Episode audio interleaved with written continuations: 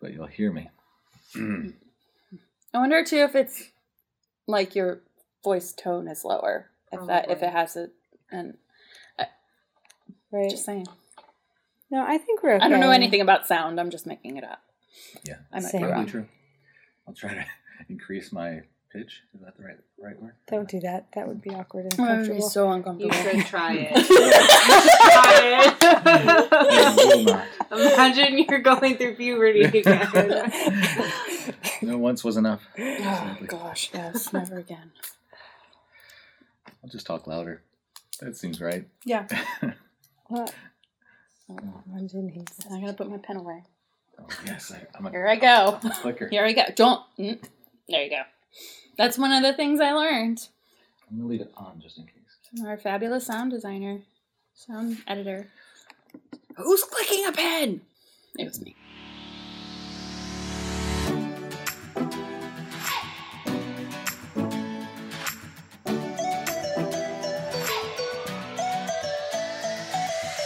So much in life is scripted, but this is unedited. Listen in as we have casual conversations about art and faith.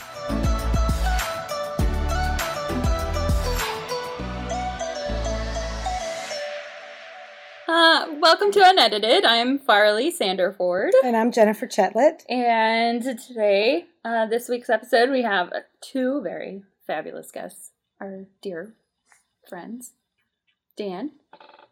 Tell the people hi. Hi, I'm Dan. And Cassandra. Hi, I'm Cassandra. I feel like And we this is are. like a like a children's television show or something. But you know these voices. It's not. Well, it might be actually. Yeah, just the audio of one. Yeah, Dan Reeves is the executive director of World Horizons. He's been here a couple of times. Cassandra Troy has worked with the organization for a lot of years, um, and we're excited to have her back with us for this conversation on othering, um, which I didn't know it was a real word until recently. I didn't know that version of the word existed. Yeah, so it's Like, like, I knew it as a noun, right, but I didn't know it as a verb. Right. Um, okay, so the definition of othering, um, according to a couple different sources, I, I like this one. Um, the term othering describes the reductive action of labeling a person as someone who belongs to a subordinate social category defined as the other. The practice of othering is the exclusion of persons who do not fit the norm of the social group uh, which is a version of the self. So we like to um, we want to talk about this topic because it's kind of going on in all of the spheres that we're involved in. Mhm. Um, so we thought it'd be a good conversation to have here. hmm I was a history major in undergrad, and so looking at the past is one of my like favorite things, and it also I think is really hopeful when I think about the present and the future. Mm. Um, so as we're talking about othering, there's four. I was gonna do three because I like number three, but then I thought of a fourth example um, that are probably all you guys probably all um, would recognize as an, a very prominent example of this othering practice. Uh, so first, I feel like one of and these are again these are all fairly obvious, so I'm not doing anything really difficult here. No, but they help people kind of get their idea, get their mind Context. around. my favorite context, word, context. Yeah, yeah. Um, so here in the United States, eh, we had the African slave trade, right? So we categorized a whole group of people, not even just from a particular country or from a particular background, from a whole continent Mm. as the other, right? As less than. Um, and we exploited them, and we could go on and on and on about that. Um, so that's one example in our own country.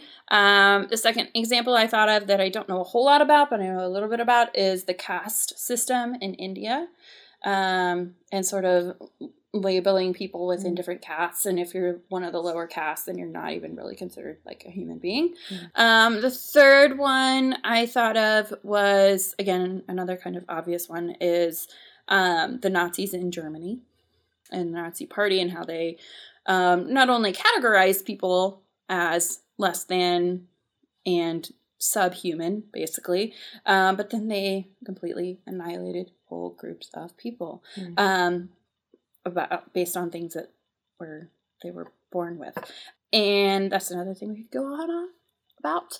Um, the fourth example is the apartheid system in South Africa. And um, again, another example of a minority of um, white South Africans categorizing other people completely on an arbitrary basis. Mm. Um, and then within those categories of of people um, again subjugating in them to exploitation and um, violence and all the other horrible things Mhm. so there's the othering right the the naming of certain people or groups of people or whatever um, based on arbitrary generally categories but then there's like the second level of, of stuff that happens in the the violence and the Like acting on it. that yeah Mhm. not only just viewing those people some people in that way but then taking negative kind of action against it um, and those are just again those are just four kind of blaring obvious answers Mhm. um, or examples that i found just in my own brain i'm sure there's a lot more Yeah. Um, uh, well, let's add to it. Because you were talking when you were saying, I was thinking Native Americans in this country. Yeah. They were othered. Yep. Any other other ones like big ones jump out to you? I think gender uh, othering Mm. happens a lot, um, a lot in church. I think Mhm. um, we have all these movements, uh, Me Too, and ch- if you look at the hashtag Church Too, the Mhm. church isn't like like uh, freeing uh, of that guilt. You know, um, it happens a lot, and it costs us a lot. I think Mhm. every category. I think of when you have groups that have power, dominance, um, resources. Anytime that that exists, and there's another group introduced, I think you find the possibility for othering. That you kind of partially answered the next question Mhm. that um, we have. look at that segue I know it was really good because my next question um, was examples in the church, but on the mission field. You've lived overseas, Dan. You've spent time overseas, Cassandra, in that capacity. Um, have you like what have you seen? I mean, I think in some places you go on the mission field, there's not necessarily a ton of missionaries. There's a pretty small group and they Mm. all know each other. So I think othering can happen in a couple different ways. Like if you have enough foreigner foreigners in a mission context, then you can sort of just other the people who you're supposed to be serving. So you can mm. form sort of like an insular community with all the mm. foreigners there. And then also, if you have people who are predominantly from like a couple different organizations going to serve or from a couple different denominations, there's potential, I think, for othering as far as denominational lines Mhm. and how you envision ministry working versus like working together and compromising. Maybe one group or both groups might say, like, I think there's one specific way this should be done. Mm. I didn't come here to like have you tell me how to do it a Mm. different way.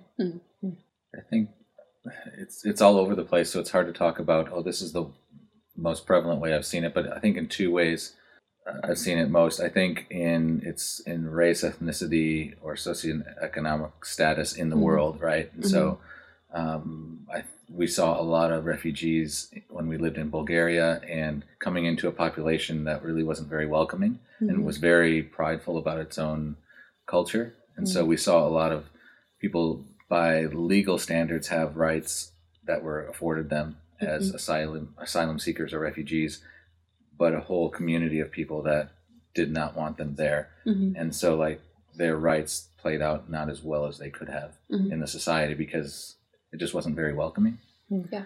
Um, then, from like an honest missions perspective, I think we've had often as Christians, we we have really liked to differentiate ourselves from others as a chosen people and not chosen Mhm. people. Mhm. Um, and I think differentiation can be fine. Like we believe different things, Mhm. but we've often, I think, acted like that there was a strata then of value. Mhm. So maybe not with our words all of the time, maybe Right. sometimes, but with our posture and our treatment of, of others and our methods in, in ministry have, I think, otherized whole Oh, you've groups of made a new word. Otherized. Yeah, Yeah. you're adding to this vocabulary. I know. other forms of Yeah. yeah. But I think that's happened. I think by seeing that other people have are somewhat lower. Even we wouldn't use that word typically. Right. We're Mhm. try to be more humble than that, but we treat people like that enough that Mhm. um, we treat them differently than they than we would of somebody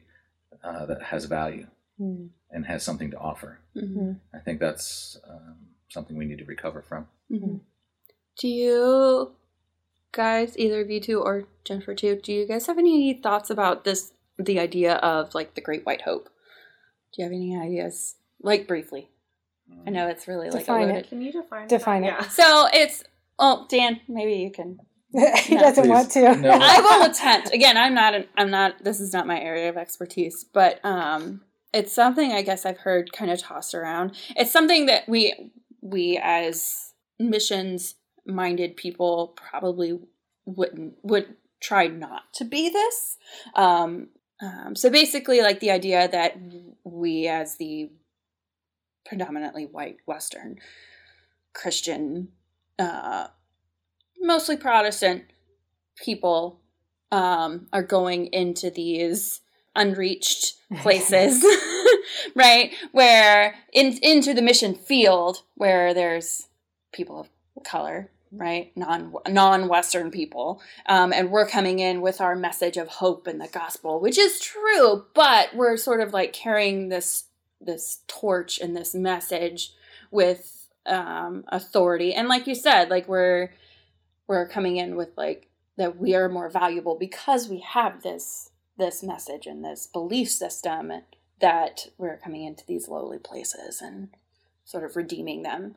Um, so there's like a, a hierarchical, clear difference between us and them, um, even though we are so noble Right. and coming in with telling them about Jesus. But I think historically we've come with more than the gospel. We've come with our culture too. Yeah, that's part of the whole Right. problem. Right. it but because it's coming from a posture of I am of more value. And again, maybe not now, not not so much now explicitly those kinds I don't know. of things are happening, but but maybe I think it goes on all the time. mhm. Yeah.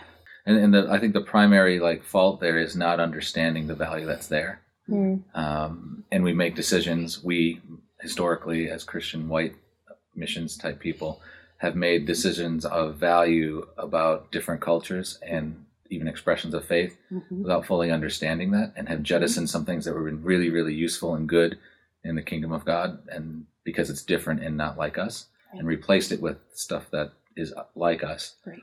and it's been destructive for like so many places, especially on the continent of Africa, where um, like land was stolen and, and whole like resources have been stolen historically. And like I, I read a, an African theologian who was saying, "Yeah, you, came in and took our land, but left your book behind, you know." And now we have to decide what is an authentic African theology after the fact. It didn't have to go that way. Mhm. Uh, does it happen still? Yeah. Because I don't think that we teach in the church the value of others very much. And that's a huge um, fault of ours that we need to own. I've seen American pastors come into missions context on short term or longer term and in a very quick amount of time decide what needs to happen Hmm. and try to replace something that's already there. And the destruction's like so prevalent um, and long lasting. And um, I don't know. I think it's a, it's a tragedy. I think we need to be better and more careful. And somebody needs to be saying, "Wait, you know, look for value first. Don't look for difference first. you know? Mhm. in the context of short term mission, I think it's also like still very easy to perpetuate the idea of like the people going out as a white savior or Mhm. something like that because if you don't do short term work wisely, it very easily ends up being poverty tourism where Mhm. you just get to go and like see how sad people's lives are and feel good about something you did and then leave that Mhm. context. And I think part of what exacerbates that issue is talking about other places as just impoverished or Hmm. disadvantaged and not talking about them as places or people that have equal value to Mhm. us. Mhm. has I think some good work has gone on in in missions. Um, in, in starting to value culture as a part of as a valuable component of faith, I think the perspectives on uh, what's the whole title? The perspectives on The World Christian Movement. yeah World Christian Movement was a, a, a teaching about mission that did start to factor in the idea of contextualism and culture as Mhm. as something to be respected and valued. Mhm. But I think that it doesn't go far enough. I think it still sort of presumes that that we are bringing the value. We're bringing we're, we're bringing the God into the godless situation, and we have a lot of uh, text in, in Scripture that talks about God already working everywhere, you know, and seeking and and it. I think that violates that character of God Mhm. um, to have that approach. So good movement forward. I think a lot more work has to be done. Mhm, mhm. For sure. My, I guess my next question that we could talk about is, um, and then I'll give I'll give two brief thoughts, but you guys would probably also have lots more thoughts than I do.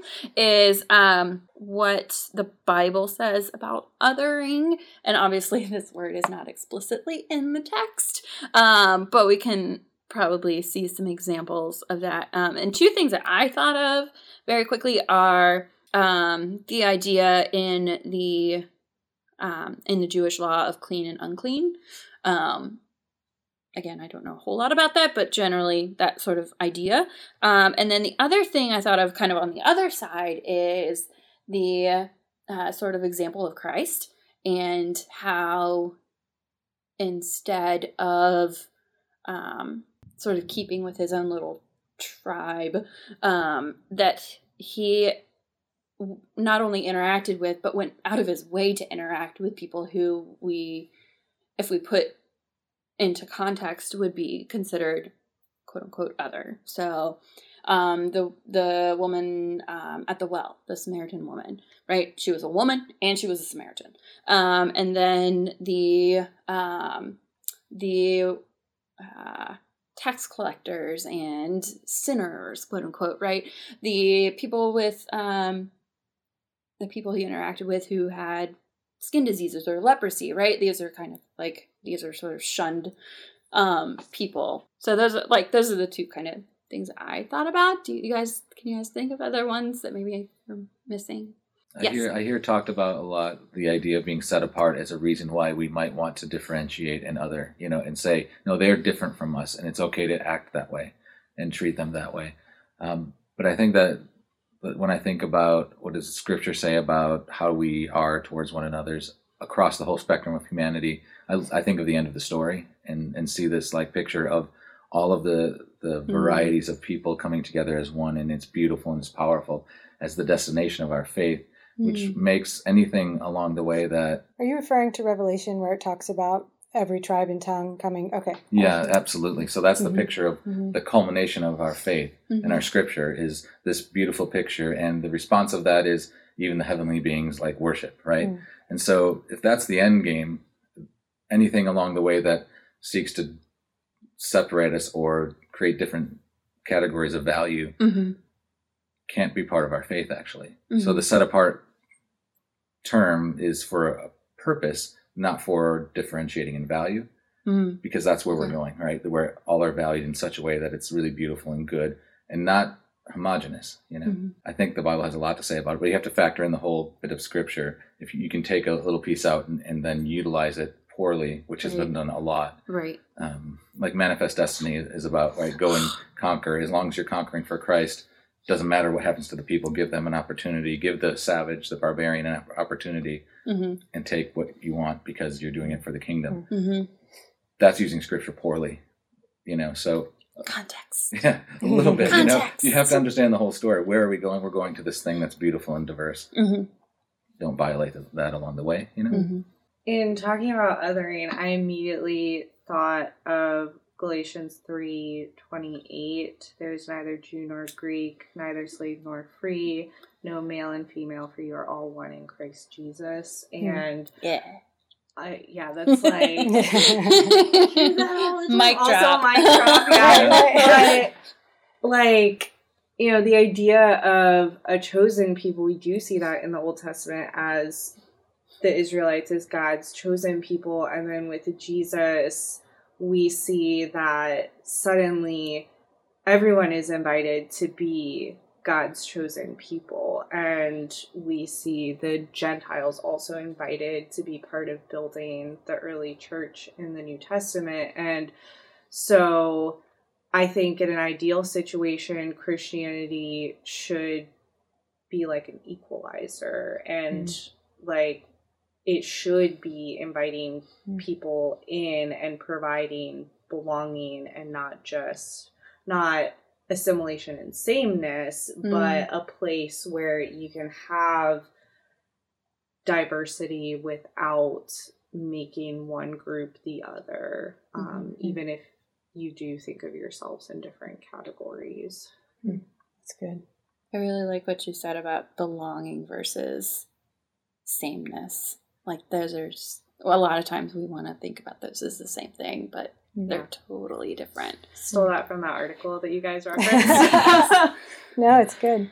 There's an idea like inclusion is the ideal, but inclusion isn't what we're talking about. Inclusion says come in and be kind of like us. Right. And as long as you're enough like us, then things work out okay. Mm-hmm. And the us are the people who have the resources and the power and mm-hmm. dominance and all of that. Mm-hmm. Anytime that's threatened, then you're not enough like us, and then now we might exclude you or, or you know other you mm-hmm. outside, and, and that can go to the worst of human expression. The things that we've seen go really poorly in history that you mentioned. You know, yeah, like there's a better way. There's there's and one of the theologians that I like is Miroslav Volf. He teaches, I think, at Yale Divinity. Mm and he wrote this book on and called exclusion and embrace and his ideal is not inclusion but actually embrace you know that's what mm. we see christ doing to him humanity like full embrace that encompasses the whole person the whole culture mm. as as one but also recognizing the value of the difference the differences within that and so mm.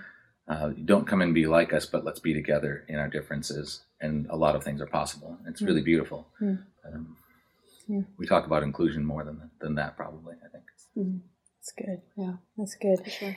Um, you know, one of the, the primary things we're doing with this podcast is looking at where um, art and faith intersect, overlap, um, what they have to say to each other and about each other. And this idea of othering is also in the art world um, mm-hmm. a lot. I know for me, um, as a potter, as a craftsperson, like I was othered throughout all of college. There's definitely a um, a strata in mm-hmm. like in at least in academia and i think actually in in the art world and mm-hmm. galleries and all of that whereas you know fine art um, is held to is held in higher esteem than crafts maybe even i would say even maybe 2d more than 3d i don't know if that's accurate or not mm-hmm. um, but fine art higher than craft you know functional things are um, definitely, and people who make functional things definitely seem seen as less than. Um, and not an argument that like everything that's made should be put in a gallery. That's like not not the argument I'm making. Um, but uh, certainly it goes on in in college, um, the college campuses. Mm-hmm. Um, so, as someone who has been othered in the art world, um, Farley, tell us a little bit more about like other othering. Um, this could be a whole podcast. Yeah. So I'll kind of try and keep it brief. So this time I do have three points. Um, so the in the history of art, right, in, in the beginnings of art history as a field, as a as a thing, um, one of the first things that these guys did was establish a canon, C A N O N, um, which most of you sitting here probably already know. Um, but for those of you who don't. Um, so the canon is basically the accepted, um, understood um, body of work, body of art, body of artists um, who um, the academic world deem worthy of study and worthy of inclusion um, in to be for the history for art history. So basically, uh, who makes it into the history books? Right, exactly. Mm-hmm. Who gets put into that giant survey textbook that's like right Janson? Two I still have mine. Do you still have your Janson? Big, did you do you have a big Janson art history I book? Have multiple art history books. Uh huh. I don't know.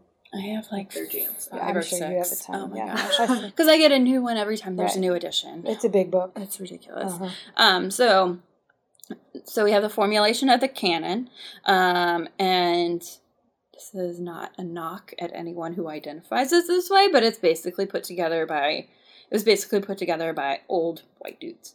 Right. Again, no offense. Um, these are the these are the guys who are in charge, right? Um, as we've seen in other arenas in which we live and work. So we have the the canon, and the canon is the pinnacle of the canon for most of these early art historians is the ancient Greeks and ancient Romans, right? Because everything is pretty and idealized and beautiful and blah blah blah.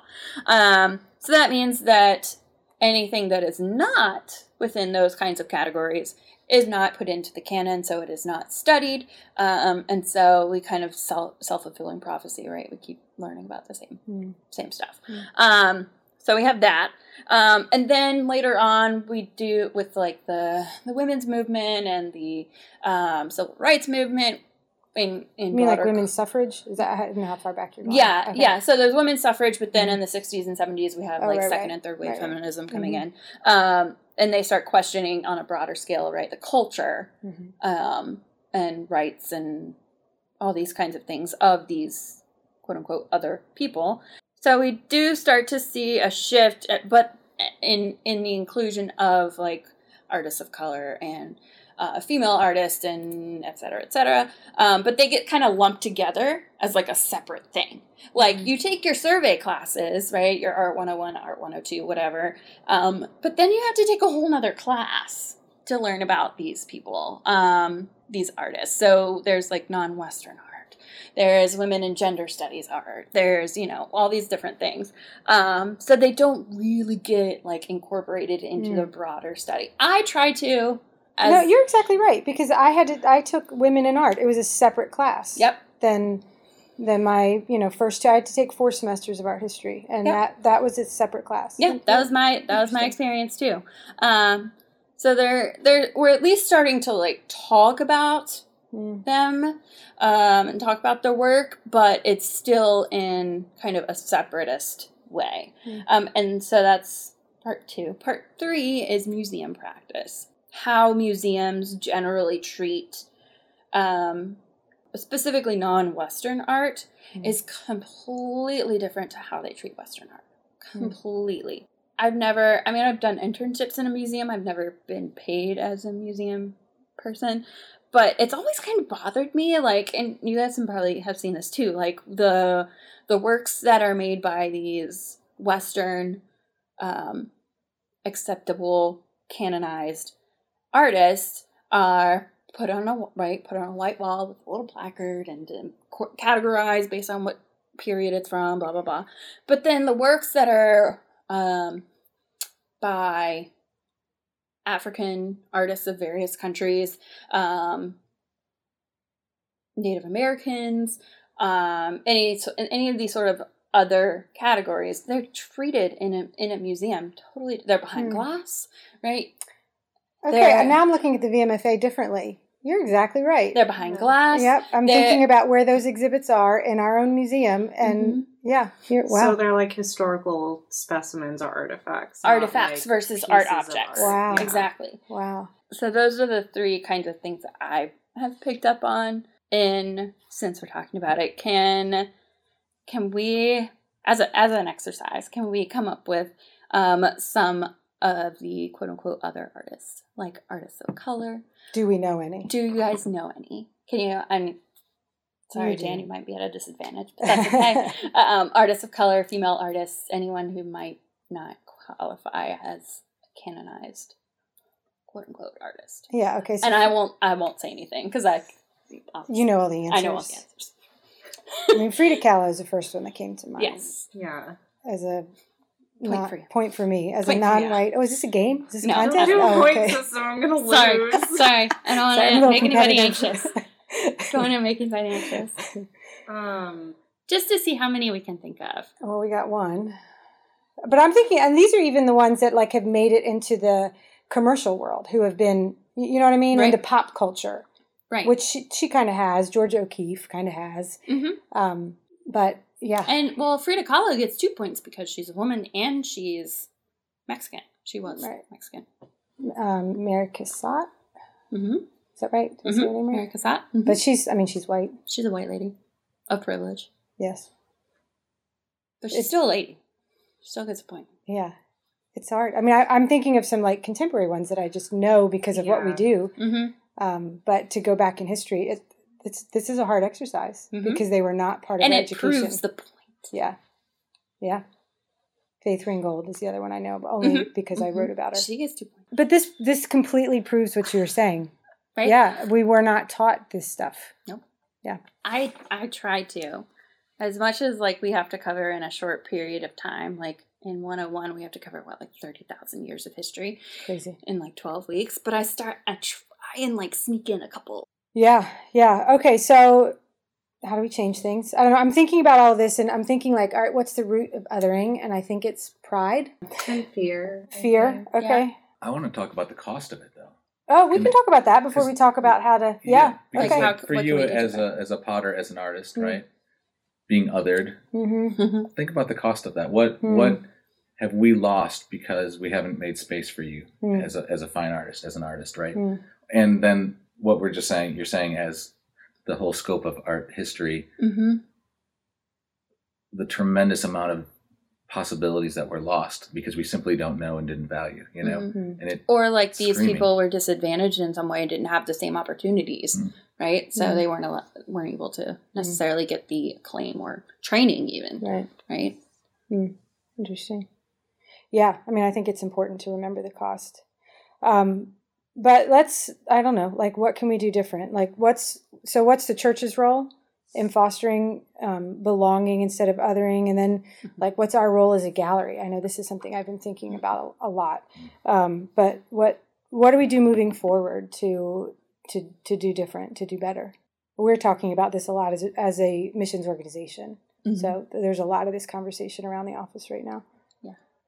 Cassandra, you mentioned fear as as a reason, and I think Mhm. it comes back to fear of loss Mm. uh, primarily. Um, and I think it, that speaks to our society, but also our, our theologies of what do we expect out of what's possible. You know, um, I think that we have a prevalent like disposition towards there's not enough, Mm.